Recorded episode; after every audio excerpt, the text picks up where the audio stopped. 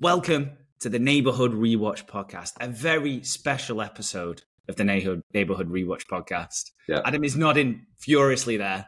Well, this is it. This, like, we say this a lot. We say, oh, this one's going to be special. Or in the past, we've said, oh, we've got lots coming up. Something has come up, and it is very special. It is very... And you know, when Adam says it, it's true. This man's words right here hold a lot of value. They do on his podcast. I feel like in real life, that statement might get me into a lot of trouble. But yes, I can confirm this is a special episode. It's a good one as well. Do I tell them why?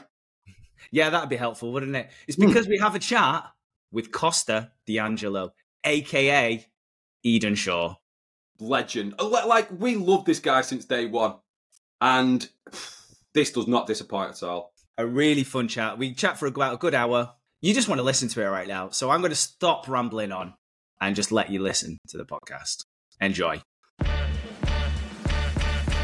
G'day, this is Mark Rafferty, also known as Dr. Darcy Tyler on Neighbours. Alan Fletcher here, aka Dr. Carl Kennedy from Neighbours. It is Kim Valentine here, or Libby Kennedy from Neighbours. It is Jason Cruz here, also known as Nicholas Atkins. And you're listening to the award-winning Neighbourhood Rewatch Podcast. The best podcast in the entire world. JK, Adam, thanks for taking me down memory lane.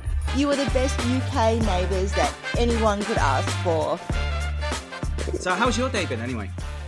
Oh, good day. I'm currently rehearsing a show down in Melbourne. So I'm doing some theatre at the Melbourne Theatre Company. So we are 4 weeks into rehearsal now, and we open in 2 weeks down in Melbourne at the Melbourne Theatre Company in South Bank. So you wouldn't have no idea where that is down in on your end, but it is. It's a great show called 37, and yeah, we've been stuck in. So I'm just every day 10 hours down at the theatre, which is fun. So it's my professional debut on stage, which is nice. So after a few months doing the film stuff at Neighbours, it's really nice to kind of jump on and get on stage. So yeah, it's awesome. And get that kind of instant feedback, I suppose, that you get with the theatre. Yeah, exactly right. I'm gonna see if the jokes land, or see if. If they don't laugh, and I'll be standing up there for a few seconds scratching my head. But is it a comedy? Is that what it is? Is it a comedy script? Well, is it's like... it's a comedy drama. It's got a bit of everything. It's about a young team of football players and Australian football, not your guys' football, which I'm a big fan of, by the way. I'm sure we'll get to it, but it's about Australian football and a young team from the country who. Have two players come in, and it causes a big stir, and it's a great show about, it tackles racism and all these wonderful things, and it's a good show.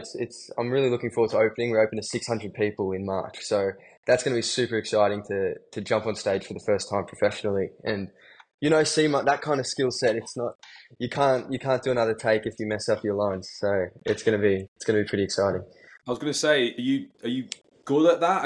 Can you get your lines down? Are you good, or are you like, no, we'll do one more, or are you on it? Well, the pressure's on now. Like, you've been swapping around, like doing other takes and that. Like, I'm on Neighbours saying sorry, another one. I can't do that now on stage. But the funny thing is with Neighbours, there was a few. Oh, I've got a great story for you guys. That's hilarious, because on Neighbours, that was my first proper role outside of drama school. I did 3 years of Victorian College of the Arts. I studied acting there.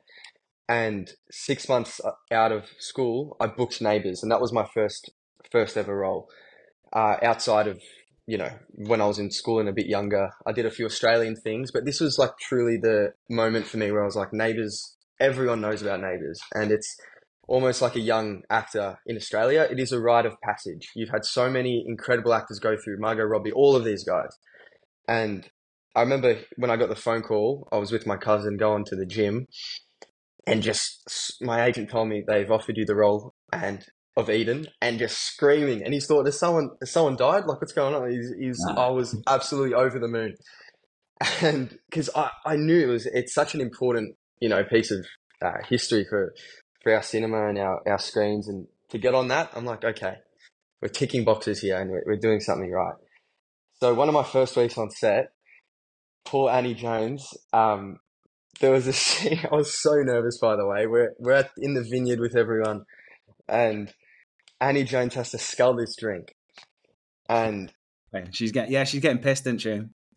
She's sculling this drink. I don't know what they put in it, but it's probably just some grape juice. But nevertheless, I have to come in right after that and say a line.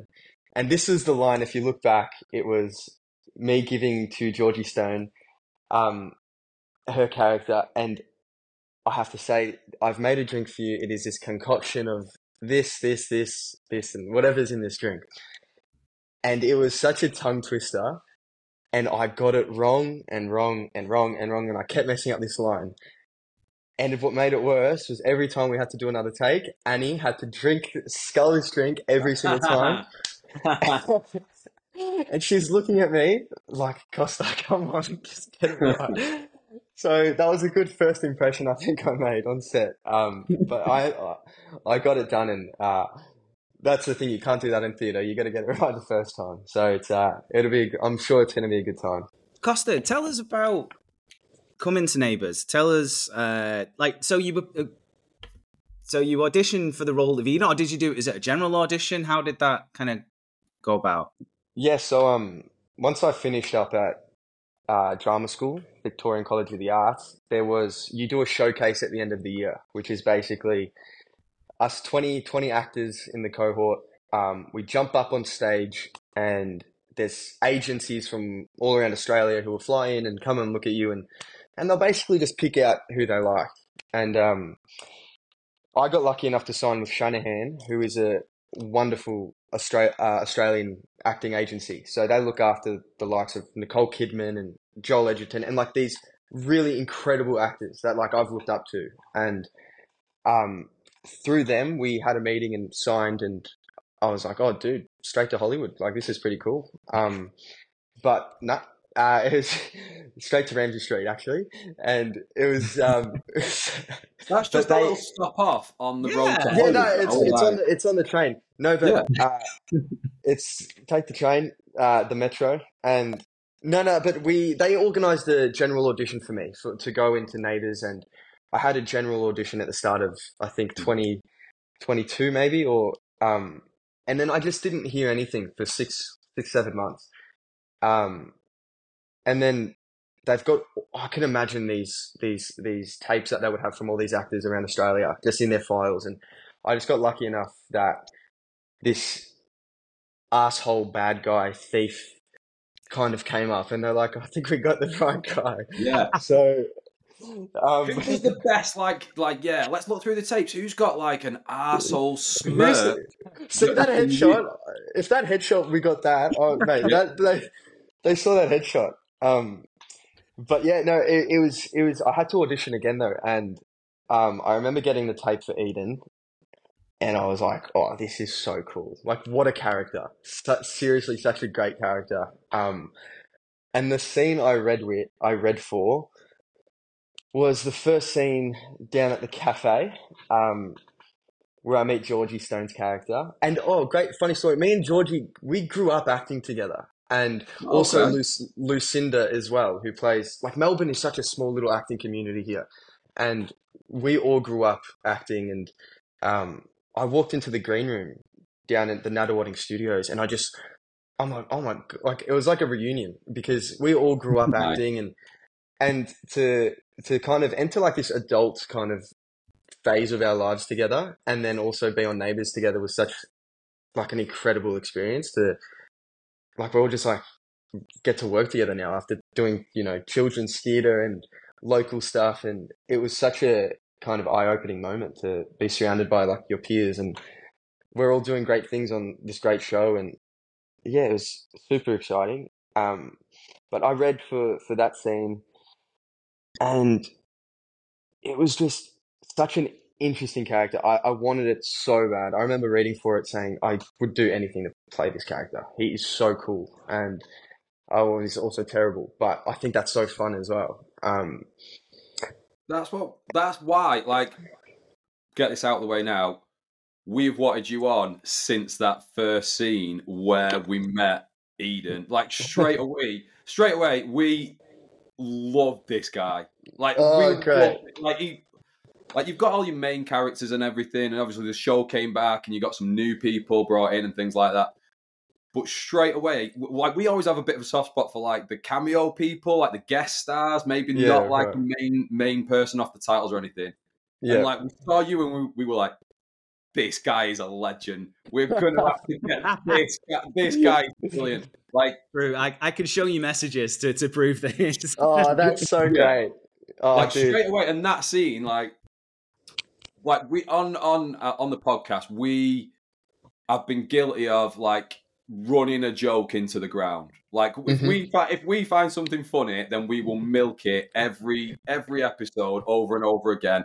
And you saying the line, here we go, my name's Ed, and I'm a good egg. I'm a good egg.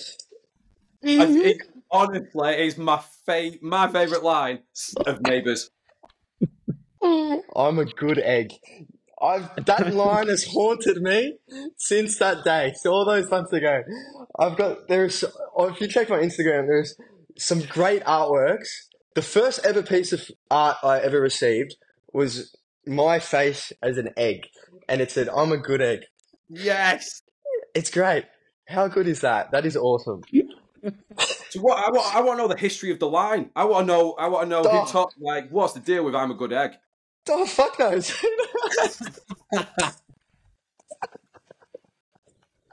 Did you nail it first time though? Oh, I don't know. Well, I can tell you what I didn't nail. I'm exposing myself here. If you go back to my first, when I walk into the cafe, I sit down, I barrel the camera on my first ever Neighbours scene. If you go back and watch it, there's a split second where I look at the camera and fucking look away quickly. But I remember watching it back on TV. I just look straight into the bloody camera. So that was. I don't know how. I'm like, how's this going to go now? I've got another 6 months on this show. I don't know, but no one noticed apparently, so it's all good. It's all good. But yeah, the good egg line. Who knows? I think it's going to be sticking with me for a while, and I hope I can. I hope I can say it again. I hope that line's got to come back. That was a good line. So that would honestly make us so happy if you did that again. If you slipped it in anything, because you like.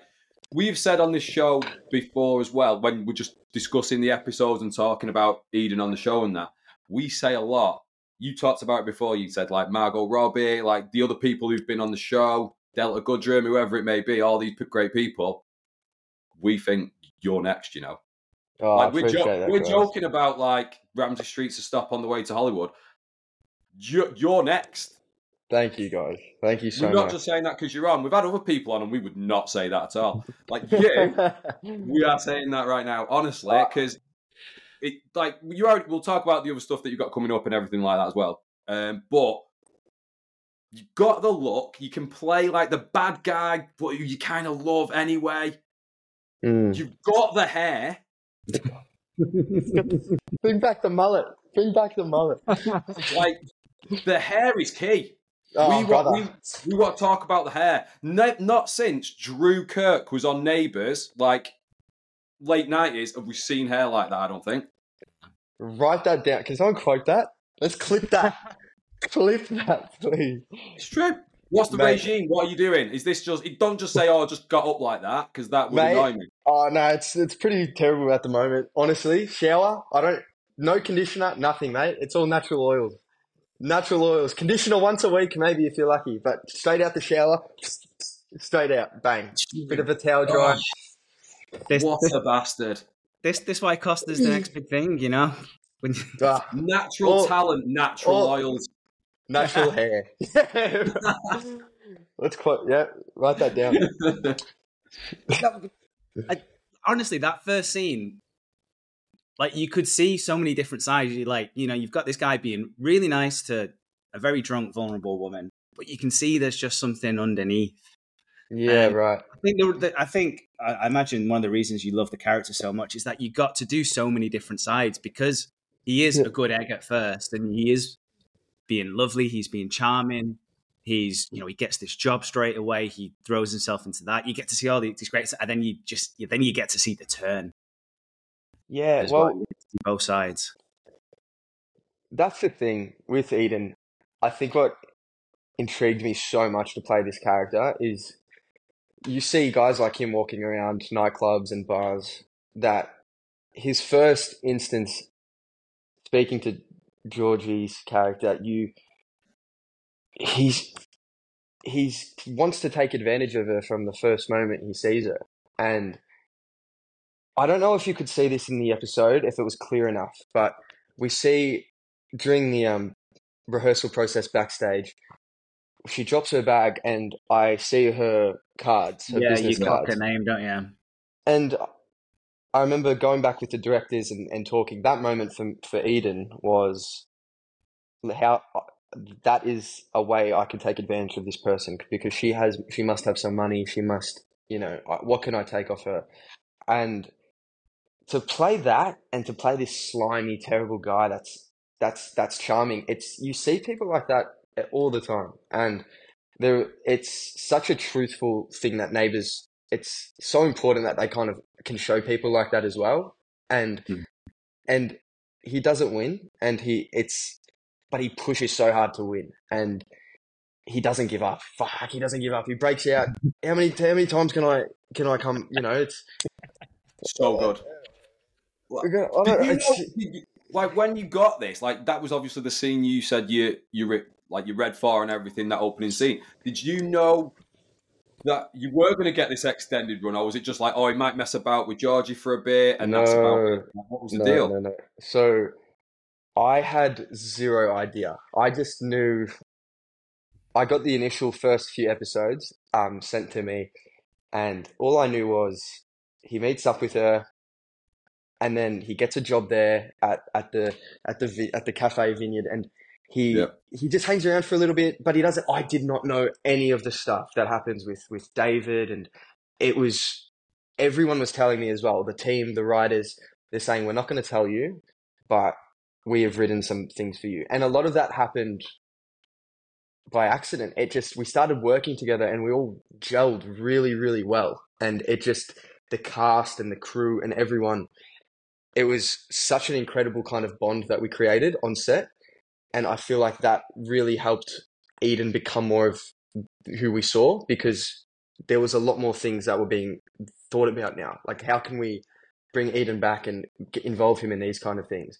And I think that's a testament to the crew. It is such a well-oiled machine over there. And they're so smart. Like, they are seriously, they can just see one shot and one scene in these characters, and they've just created this whole thing now. And I'm so blessed that they asked me to be a part of that, David, you know, all of what just happened in the last few weeks. And it's honestly because I just kind of allowed myself to really listen and to kind of take Neighbours and that set and crew as that learning experience and just take on board everything. And I'm the newbie here. Like, I'm the new guy. Let me put my best foot forward and really try and like help out this story and tell this story. And that's why all the great work happens. You've got to serve the story that they're trying to create. And luckily for me, it was such a cinematic story. It went everywhere. Yeah. There was the robberies and the deaths, and who gets to say they've been a part of an iconic Neighbours character getting killed, and you're a part of it and you're lying down next to them? Like, what an honor. Like, seriously, it is such an incredible thing to be a part of. And it's going to be part of Neighbours history now. And I'm very blessed that, you know, my name's going to be attached to that forever. So yeah, it is really nice. I really like in the kind of aftermath that we're dealing now is that like every 10 minutes Eden's getting mentioned some way or the other. Right. And he's getting brought up again and again and again. He's just there in the consciousness. Yeah. Oh, well, just you guys wait. So, it's cool. It's cool. You know, I've gotten all my friends and family down in Melbourne who previously didn't, you know, watch Neighbours, or they're all loving it. And now it's like, they keep watching it now. I'm like, so you're going to stop watching it now that I'm finished? And they're like, no, fucking, we love it. Like, so yeah. I've gotten all my Italian cousins, and they're all like hooked on it. And I've got about 50 of them. So I hope I'm contributing to this, to the ratings. Well, so probably just because it's the reboot and everything, you've come in like at the beginning of that, really, and yeah, it's like a whole new load of viewers as well. You've got people who've watched it since whenever 1985, whenever it was, but then you've got people who've joined it as it goes on, and people who've just come for the like the new chapter thing. Like America, there's American people online now, Canadians who are watching it and going, "Who's this guy? I'm gonna keep watching it." He's like one of the you're an established like character, and you act like you are a character in it. Like it's not just all gone and forgotten. You did something and then left. Like people go, Eden, yes, what a bastard. I think that's something I'm really grateful for as well. Like because that was maybe a bit of my worry when I first got the role, because they didn't tell me what was coming, and I was a bit, maybe not disappointed, but thinking when you book a role, you always think it's going to be this thing and this giant thing now. And I remember for the first maybe 2 weeks on set, because Eden was just kind of hanging around and I'm like, I wonder where this is going to go. And I seriously could not imagine where it went. And it's pretty crazy to think back to. Each bit could have been the end, really, couldn't it? Like you could have done the thing with Georgia and that might have been it.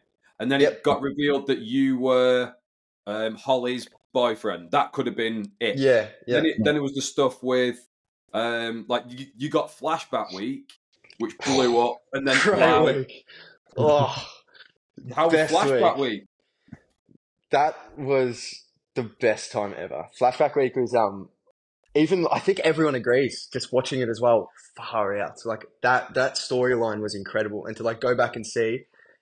And it's like, now I was at the wedding. How Eden's at the wedding now? Like, if you look back, cool. It's like... It was like Back to the Future where they've just put you in and now here you are and you're like, you were a part of it then and we didn't know. You were just round the corner. That's great. And I love stuff like that because I grew up watching films and when they would put things like that in and this character was secretly watching and all these things, like, it's so cool to watch. And now it's like you're a part of it. And it was awesome. Flashback Week... Oh, man. I remember I had a big scene with Stiffy. We call him Stefan. We call him Stiffy. He plays... Why? Okay, no, it's just Stephen. It's just his nickname. Okay. It's not just... It's all good. And I'm talking to Paul, and I remember being so, so, so nervous for the scene on the rooftop, and I'm talking to him about Krista and how I can help hide the body. And... I remember all day waiting because I was called in pretty early and there was weather problems and things were getting pushed back. So it was one of those days. And I'm there with fucking Paul Robinson, like the man. And it's my first ever scene with him. And I remember going through my usual routine and, you know, I've got my headphones on and I'm just waiting and I'm waiting for 3-4 hours. And I remember getting to act with him. And if you're talking about some like great neighbors, like actors on Neighbours, he's up there, and he is seriously like watching him work and his process and like his dedication to this work, even though he's been on it for years and years and years, he still doesn't leave any stone unturned. He's still working like, and it is like to watch. And it's of course intimidating because you go into it as the new, you're the guestie, I guess. Yeah. And then you've got this scene where you're going head to head with him. But he just worked with me and trusted me, and he allowed me to kind of trust him as well. And you learn a lot in those moments as a young actor. You learn so much from those guys who have been doing it for that long. And yeah, I'm really, really proud of the work that we did on that show.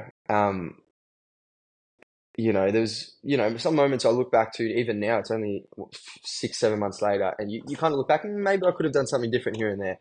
But like having those great actors to work with is a better lesson than any acting class I've gone to, because some of them just really can push you as well.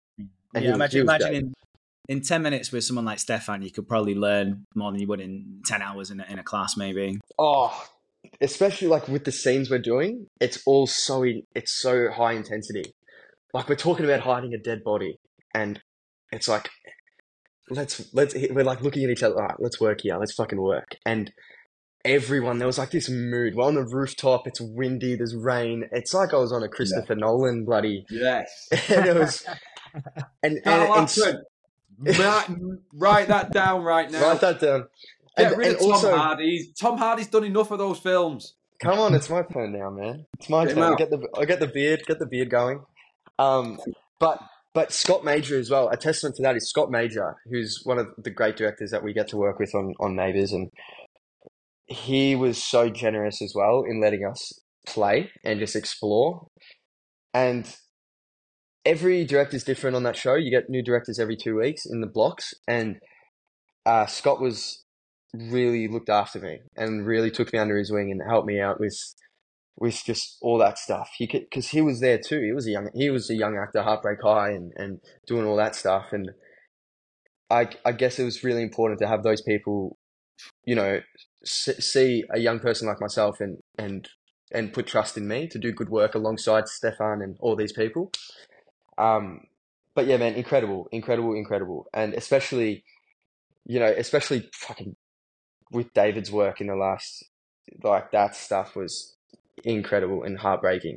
And people are still upset online about all that, you know, like people are like, like talking about you being a good egg. You might be getting egged in the street. Like people... I'm a rotten egg. I know, mate. Lucky I'm not in the UK, brother. I'm lucky I'm hiding in Australia. I'm hiding away in Australia. No one's gonna find me over here. But trust me, don't worry. I've gotten the comments and the DMs, but what do you do? You know, it's not my fault. So it's You said there about, like, was it Scott Major that was a good director with it? What is that hard that they've got quite a few directors and different writers? Because are you coming in one day and it's somebody else and you're going, oh, no. Shit, right. So it's in different blocks. So you've got about 2 weeks with one director, and sometimes they're shooting in studio, and sometimes another director is shooting on location. So it's running side by side. It's really crazy how they've got, like, there's just two different whole production units going at the same time to try and just get all these episodes out. But what's so great, I had a great moment with the director, Kate Kindle, who is phenomenal. She's one of the directors for, what block did she do? She did where I meet Krista in the flashbacks for the first time. We meet Krista and we're in the hotel scene having drinks and... Yeah. I love that scene so much because the way that we were allowed to work going into that was, while they were setting up all the lights and setting up the cameras, there was about 30 to 40 minutes where the director, Kate, allowed us to get into that hotel room and just have a party. She's like, get into it and go, just create the space for yourself, make it real. You're in a hotel room, make it real, you know, and just have a chat, whatever, all that kind of stuff you've got to do. And we'll just set up around you. And when we're ready, we'll shoot. And it was so refreshing to have a moment like that. Like, because it's like, you can play and you can open up. And that scene is so fun. And it's showing these great times that these characters had together before everything went downhill. So we really had to make that stuff fun. And because it makes that heartbreak real, I suppose, doesn't it? Like, if you get to do that, then it's real. So. Yeah, 100%. And that's when directors allow you that freedom to play and to just really get there. It's such a blessing, and you don't get that a lot ever. And it depends what you're working on, but and then there are some other directors who aren't necessarily they really want to attribute more attention to, you know, the shot and different things. But every director is different, and that's why I think being a young actor coming into this industry, Neighbours is so important to do, because you don't just get to work with one person and work the way you want. You have to work the next 2 weeks with someone else, and maybe they work a different way. So that's why it's the best school for young actors as well. And I've learned so much. Seriously, it's such a blessing. Have you learned the best way to get rid of a dead body then? Do you, like, that's like the question. You were up there on a roof, like, shit's going down. How are you doing it? How's Costa getting rid of a dead body now?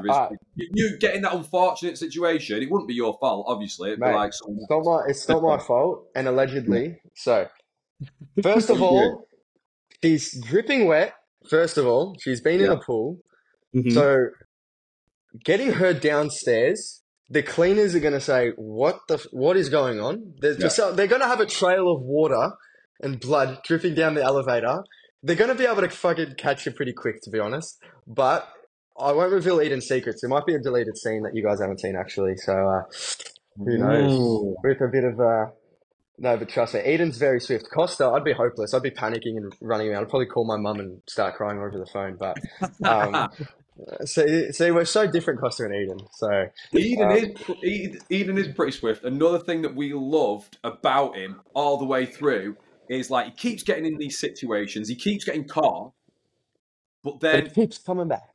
He just runs away though. He just runs away. He's so quick.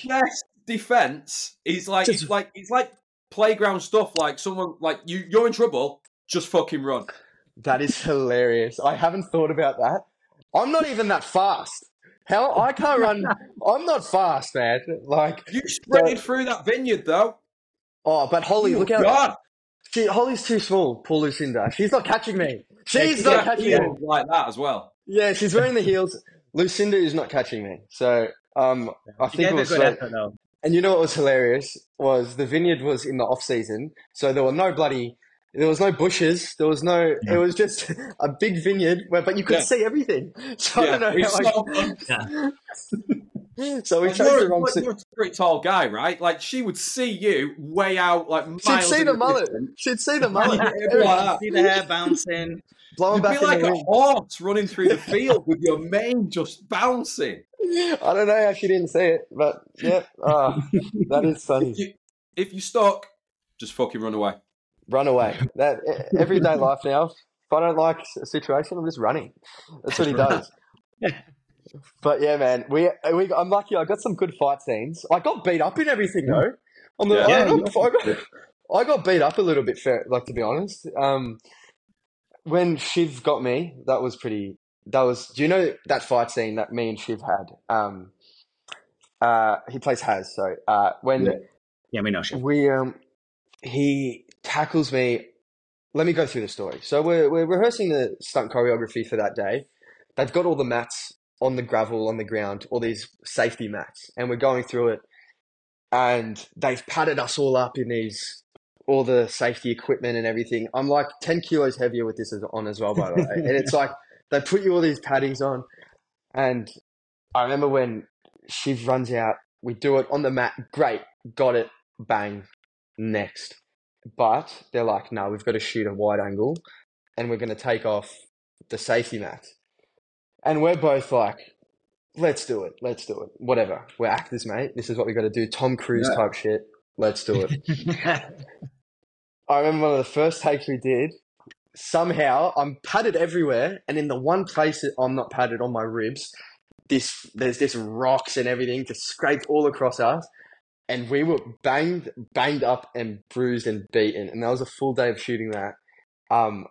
But the safety guys are great and the choreographers are great, but it was just hilarious. My first ever on-screen fight, just getting beat up, and it's so cool to have fight scenes. I don't know if you've seen David. Posted some behind the scenes stuff of our rock, of the rock, and it's like that mountain. That wasn't a fucking hill. That was a mountain where we were on. If you saw that thing, if like they had safety people there, but mate, he's not catching me if I fall off this thing because it is a steep drop. It was pretty scary, but they look after us pretty well. But like doing that kind of stuff, it's like. A lot of TV magic, but seriously, it's a lot of these actors and some people, they really put their fucking, their blood, sweat and tears into this stuff, like as well. It's their... Did you have much choice in like the stunts? Did they say, are you comfortable doing this? Or did you just go... Yeah, of course. By the way, there's a massive cliff, don't fall off. No, they're very good with safety and everyone. And we have stunt doubles as well. And I wish I got a photo with mine because it was like we were like standing next to like my long lost brother, and he had this beautiful mullet as well. Oh, and so we had a theory that you do your own stunts because there's no stunt double in the world because there's wonderful hair and yours. So no, he was up there. Stunts. Yeah, I know. Unfortunately for me, yeah, poor Tim Kano was copying it every time me and him had to, I had to slam him on the ground. Poor, but he was such a Tim was such a superstar as well, just in terms of really wanting to go at it. And it's, I think that was so different because we all knew, like, that week of filming, it was like, this is for David. Like, we really want to fucking put our all into this. And how could you not? And everyone there was like, it was such an emotional week, weirdly. And everyone, the commitment that day and that week was like surreal. Everyone, like the throws were harder, the lines were coming out quicker. Like everyone was just so on it. Yeah. And no one wanted the stunt doubles to work. We just really wanted to do it. And I think there only might be one shot where a stunt double, it's from the very far, it's like from a very far angle over the cliff, because we'll literally have to be on the cliff. So I think they had to do it. But everything you see, yeah, that's me and Tim just going at it. And David, he just bloody threw me off that thing.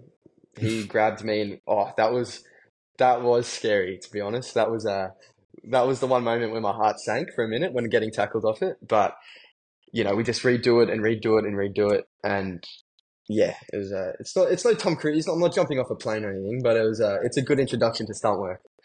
Would you do a bit more? Is there something you'd like to do in a future project or something? Would you do the Tom Cruise motorbike off a mountain, catch a plane? Would you do any of that? Or I'd love to. Of course, mate. I'd love to. I think it's such a, oh mate, it's the coolest job in the world getting to do that. Yeah. And it's so stuntman is the coolest job in the world, I think. I think so. It's cooler than being an actor, mate. You don't have to bloody you don't have to remember your lines. You just show up, you do the coolest, you're the coolest person there. And yeah, you, it's the funnest thing. So, but that's why I've got so much respect for those guys, because of how hard it is. Because man, I couldn't walk for bloody a week. Like my back was like, everything was sore. Couldn't get out of bed. And they do that all the time, and they're just up and they'll go again and they'll go again. So yeah, I would love to do more stuff in this. I just shot a film up here in Sydney, Australia, and I get to do, for the first time, some pretty cool stunts, which was different to what I've done on Neighbours, and that stuff was so scary. But it's like, once you're there, it's just so fun. The mullet was blowing in the wind and all, and it was bloody awesome. So I can't wait for everyone to see that. And yeah, it's I would love to keep doing more stunts, man. So yeah, be good. There's that it's like online. It's Tom Cruise running in every film he's in. Like, have you seen that? He's just like, bah, bah, bah, bah, bah. We'll be a Costa, one of them. Like in 20 years' time, just you running away. In everything he's always running. He's fucking quick, Eden. I don't know how he does it. I don't know. Ridiculous. Yeah, and he breaks it because I never grew up watching Neighbours, so I didn't really know the kind of tropes and things that yous would. And then breaking out of prison is one of them. And it's, I don't know what the police are doing. I don't know what Erinsborough. What is wrong? What is this? They need you two. They need you two as Sekis. They need to put you at the door, and then no one's getting past them. Well, by the looks of it, it's only poor Andy Rodwell who's the only one there. Me and him, Lloyd, are so close. He's an absolute legend. We do acting classes together now as well, and I've got a few of the other neighbours to come down to Melbourne. We do some acting classes together, which is super cool, because even when I'm not shooting, I get to work with these guys now. And it's nice to kind of, because they just want to keep getting better as well. Like everyone wants to keep training. And I've managed to get a few of them down in Melbourne to this studio, and we've all been working, and it's super cool. And I think that was like the most coolest thing, because now it's like, even when I'm not at work, it's like I've got all my buddies that I get to work with now. So friends for life. We need to get you all on for some sort of reunion on here then. We'll get you, Lloyd, Lucinda. I'm going to put the feelers out, and I'll make it happen. Leave it with me, boys. I'm going to make this happen. That would be so good. So we might come back to Eden in a little minute, because he is an absolute legend, but you've got some other things going on as well. Like, yeah, I have watched, and I didn't just watch this in preparation for this podcast. I watched it as soon as I knew you were in it. Crazy Fun Park. Ah, yeah, Crazy Fun Park. Yes. That was a really great experience. I shot Crazy Fun Park when I was about 19, second year of drama school. I remember hearing about this show, and they needed a Greek kid, but I'm Italian, and it was like close enough, and apparently close enough. Wow. I'm like, okay, like I'm. Do you know what the funny thing is? All three of those characters, me and the two kids who play my brother, we're all Italians, but the characters are Greek. I'm like, why don't you just make the characters Italian? Like, but anyway, so it doesn't matter. But that was in my second year of university, drama school, and that came along, and dude, it was such a great experience to work on a show like that.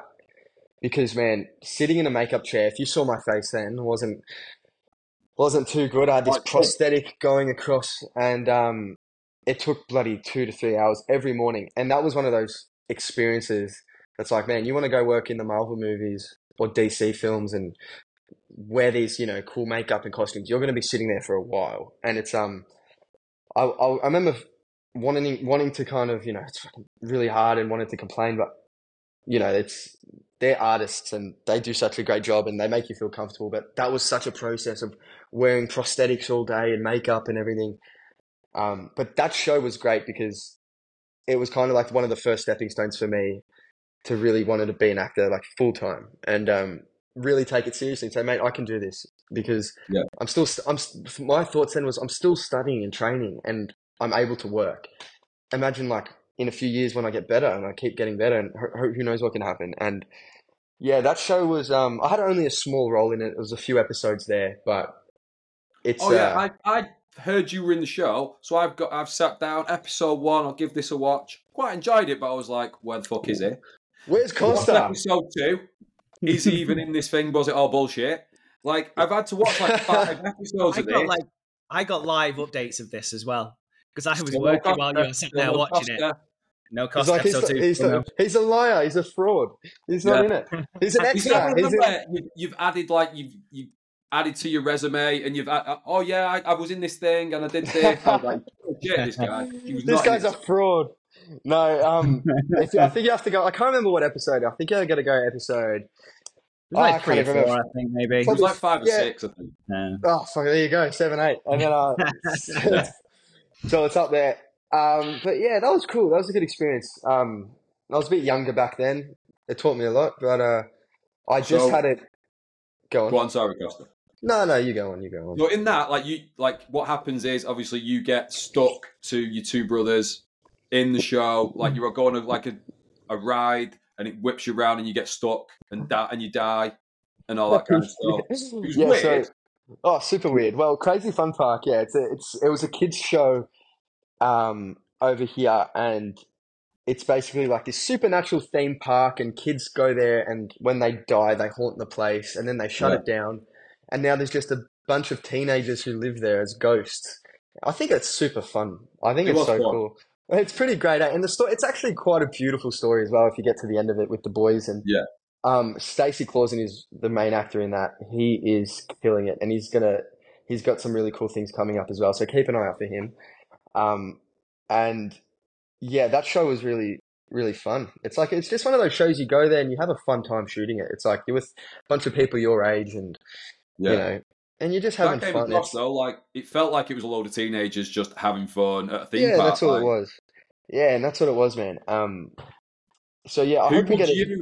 Who would you want, like that happened to you in the show, stuck to your two brothers, which two people would you want? You can't pick us. Which two people would you want to be stuck to for like ever? Okay. Who are you picking? Oh man. You got like brothers or sisters? Would you want to get stuck to your brothers and sisters? Mate, I can't get them away further now. Get away from me. This thing. Okay. Who would I want? That's such a good question. I can't have someone with better hair than me, because then they'll be terrible. There's not many people. So. If you saw that, it's bloody terrible at the moment. If you saw that mullet in the show, if you saw my mullet in the show, mate, I've got to grow it out to that length. Yeah, that was good. Who would I want? I don't know. Probably like Margot Robbie, or like But then would you want Margot Robbie and a weird third person stuck to you? I'd want Margot Robbie on this arm, and then on this one, who would I want? This is such a you've actually got me here, because you don't. You've really got me here. Hard-hitting questions. Yeah, these are the hard-hitting questions. I'll say, who's an actor I like? Probably Jacob Elordi. I just get to look at him because he's a gorgeous man. If you want to talk about what a gorgeous man, good-looking trio that would be. Maybe one day. Maybe we'll be in a movie together one day. Who knows? Or a neighbours reunion, and then we'll add Jacob into the mix. Right, we're gonna send Margot a quick email to see if she's up. Let her know. Yeah, just get her on. She's probably not too busy at the moment.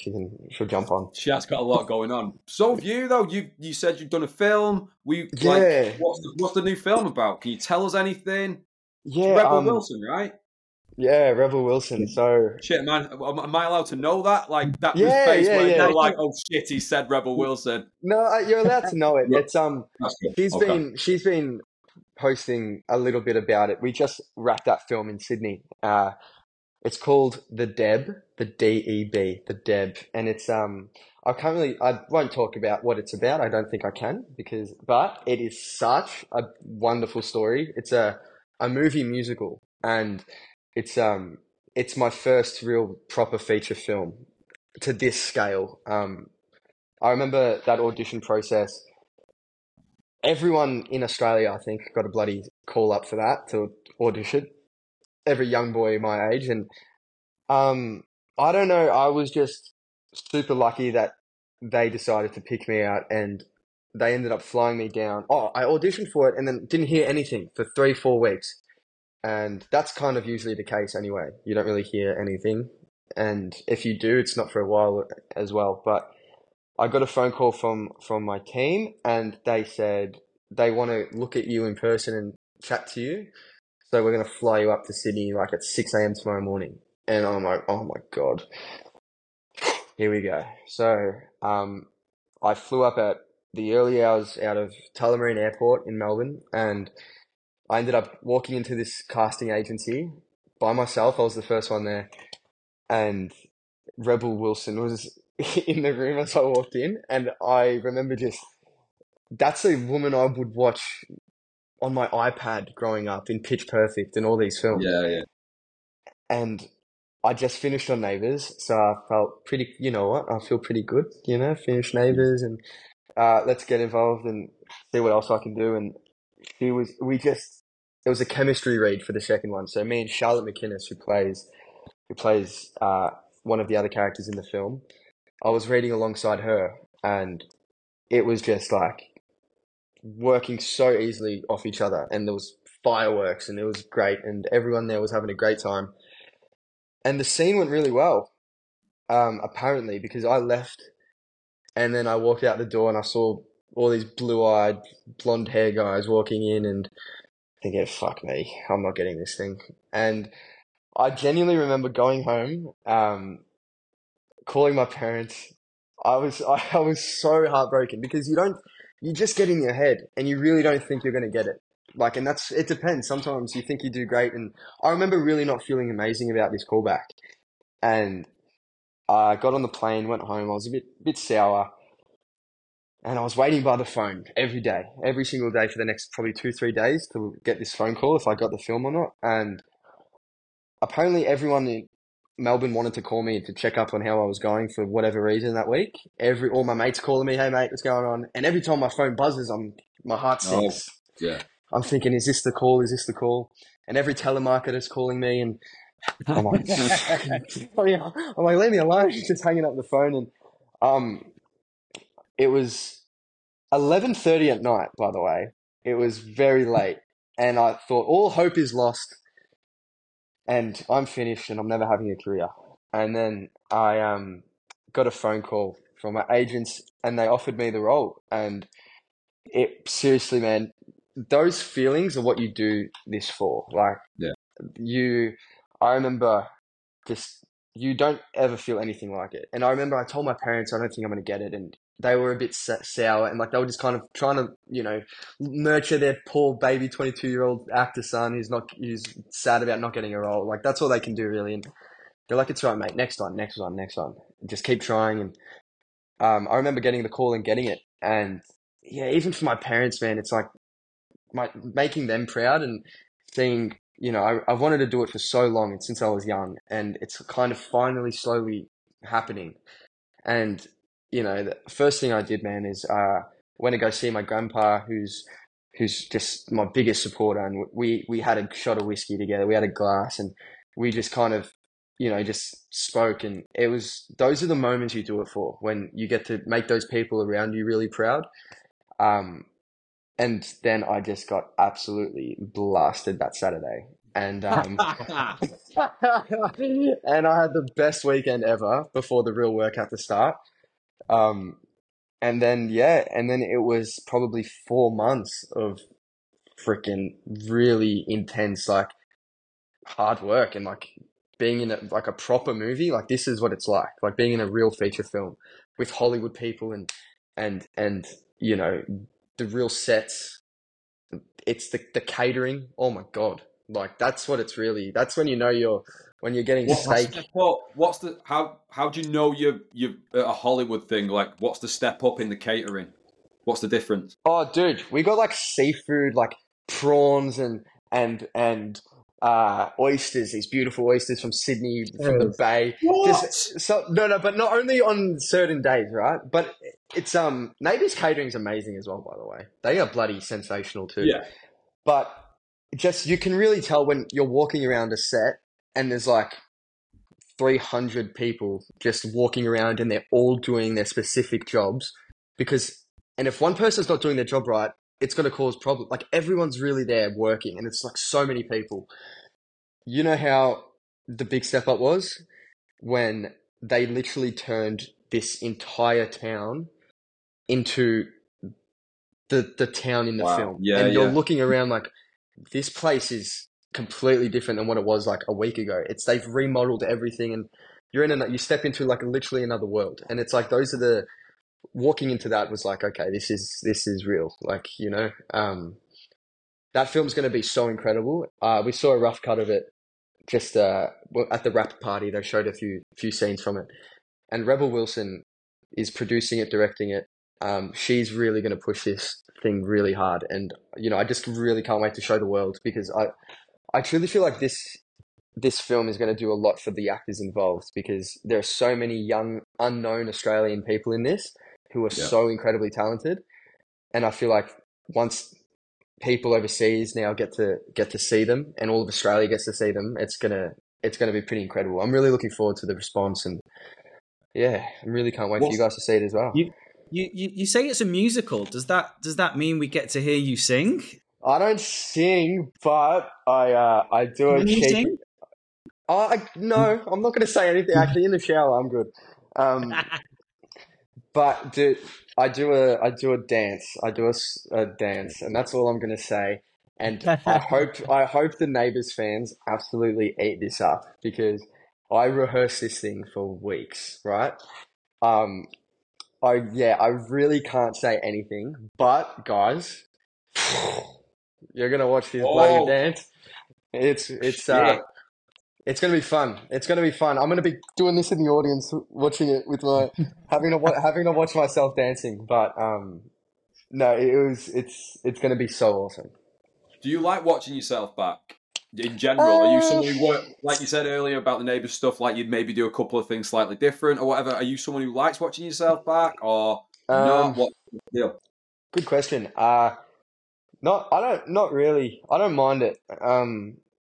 I watched back a few scenes during Neighbours, and you know, it's when I get back from work and I walk in, my mum's watching it 4:00 in the afternoon. I'm like, oh God, looking at myself. But it's one of those things you get used to, I guess. And I feel like it can help you become a better actor. Like you watch yourself back, and then you just notice if I got a little lazy eye. I notice sometimes I got a lazy eye, so I'm going to try and, you know, not do that or whatever it is. And it's I don't hate it. I don't love it. It's just kind of part of the job now, I guess. If you go to a premiere, you got to watch yourself. Or yeah. I think it's super exciting though.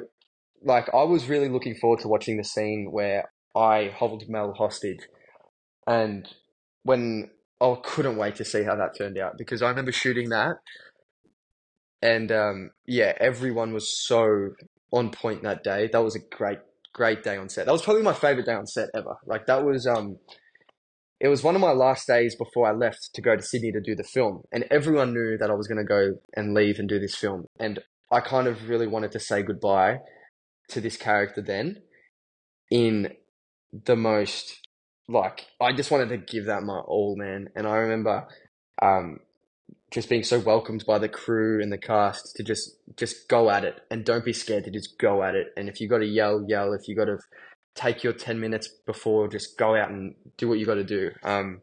So I couldn't wait to watch that, and I was really happy with it. I think that's some great work, you know, by the team there. What did you guys think? I want to hear your opinion. What was that?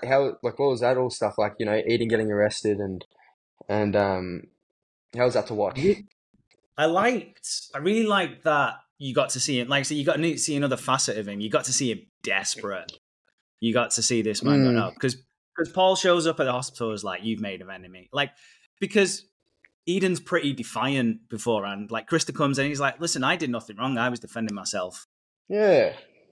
But then Paul comes in and says, "You've made an enemy," and he goes, "Oh shit!" Yeah, that's yeah. When so that was you got to see him really desperate, which I really liked. Yeah, right. I got so many comments about that Eden was limping and he had a little knife, so why didn't she just run, guys? Yeah. If someone breaks into your house with a knife, no matter how big nor small, you're gonna get scared, all right? You're not gonna know what to do, okay? That's like, I was reading those comments, and I was feeling a bit cheeky because I left the show and I was replying to a few comments. And how funny is that? Like, I was just because I'd finally he got arrested, and I'm like, you know what? I'm gonna fucking just comment now. But no, it's a fair criticism, but. Either way, it's like, I think more worse things have happened in Neighbours, where I think you can put your disbelief to the side and just kind of the fun of it. Like, if we were like, we take the piss out of things on it all the time because it's fun, and we'll say, "Oh, that was crazy," or "Look at that," or like Eden running away all the time. Like, we jumped on that and we made it funny. The thing when he came back and Mel tries to drug him with the. Whatever, with her pills or whatever. Right, yeah. I like that because we were both thinking, please don't drug him. He would not fall for it. Like, don't do this. And then, like, Ethan does the smirk and he's like, "Do you think I'm fucking stupid? Do you think I'm stupid?" He's still got it. He's still got it. He's got it, man. Yeah. He doesn't lose it. That's great. That was so fun that day, man. Just kind of, we were just the makeup and everything, and I'm walking around with a bloody limp and I've got a knife in my hand. It was a new side of Eden because, yeah, like you said, he's in control a lot of the time. And it's like, he's always got this smirk and he's running away. He can't run away. He's got no, what's he going to do? Yeah. His legs. How did he get from the hospital to Ramsey Street though? That's a good, because he was struggling. Good question. You know what? I don't know, to be honest, for the sake of, he would have just been. He's the sneaky little slimy guy. He sleeps his way. With that bloody hoodie that he had on, that loud bloody burgundy hoodie. That's so. Adam.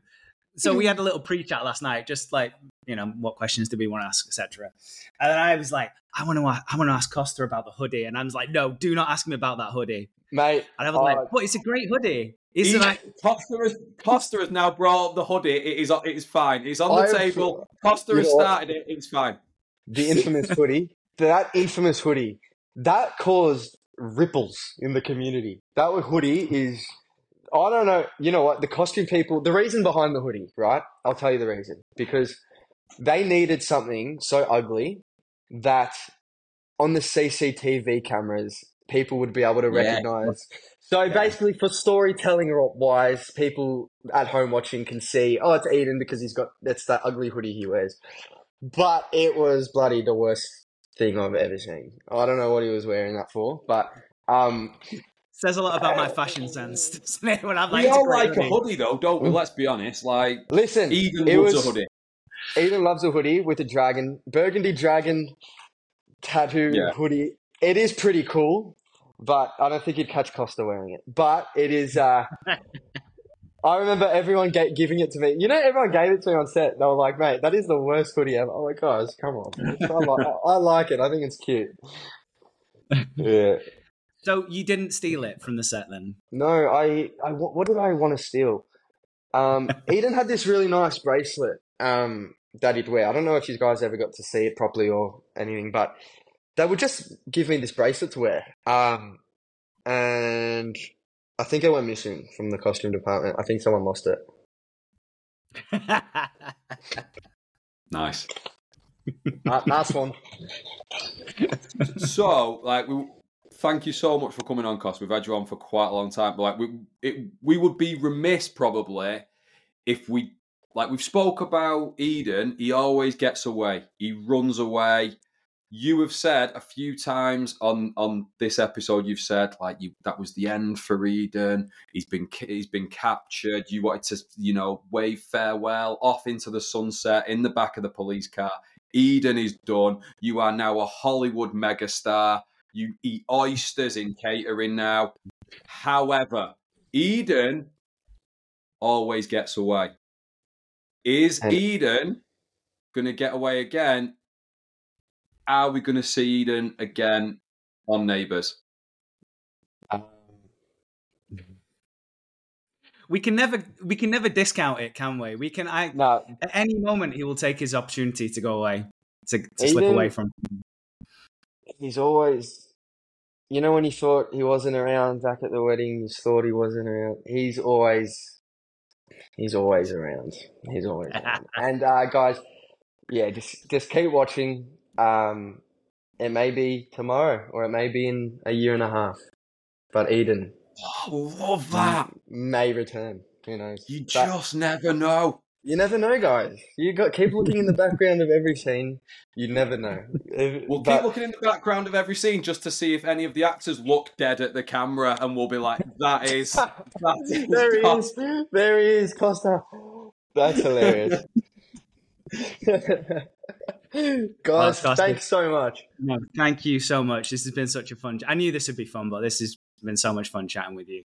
Thank you so much for being Eden, Costa, because the fans have loved him. Like they've either loved him or they've loved to hate him. Like we've said before, as soon as we met this character, we wanted to get him on, and the fans like of Neighbours have just loved him from the get go.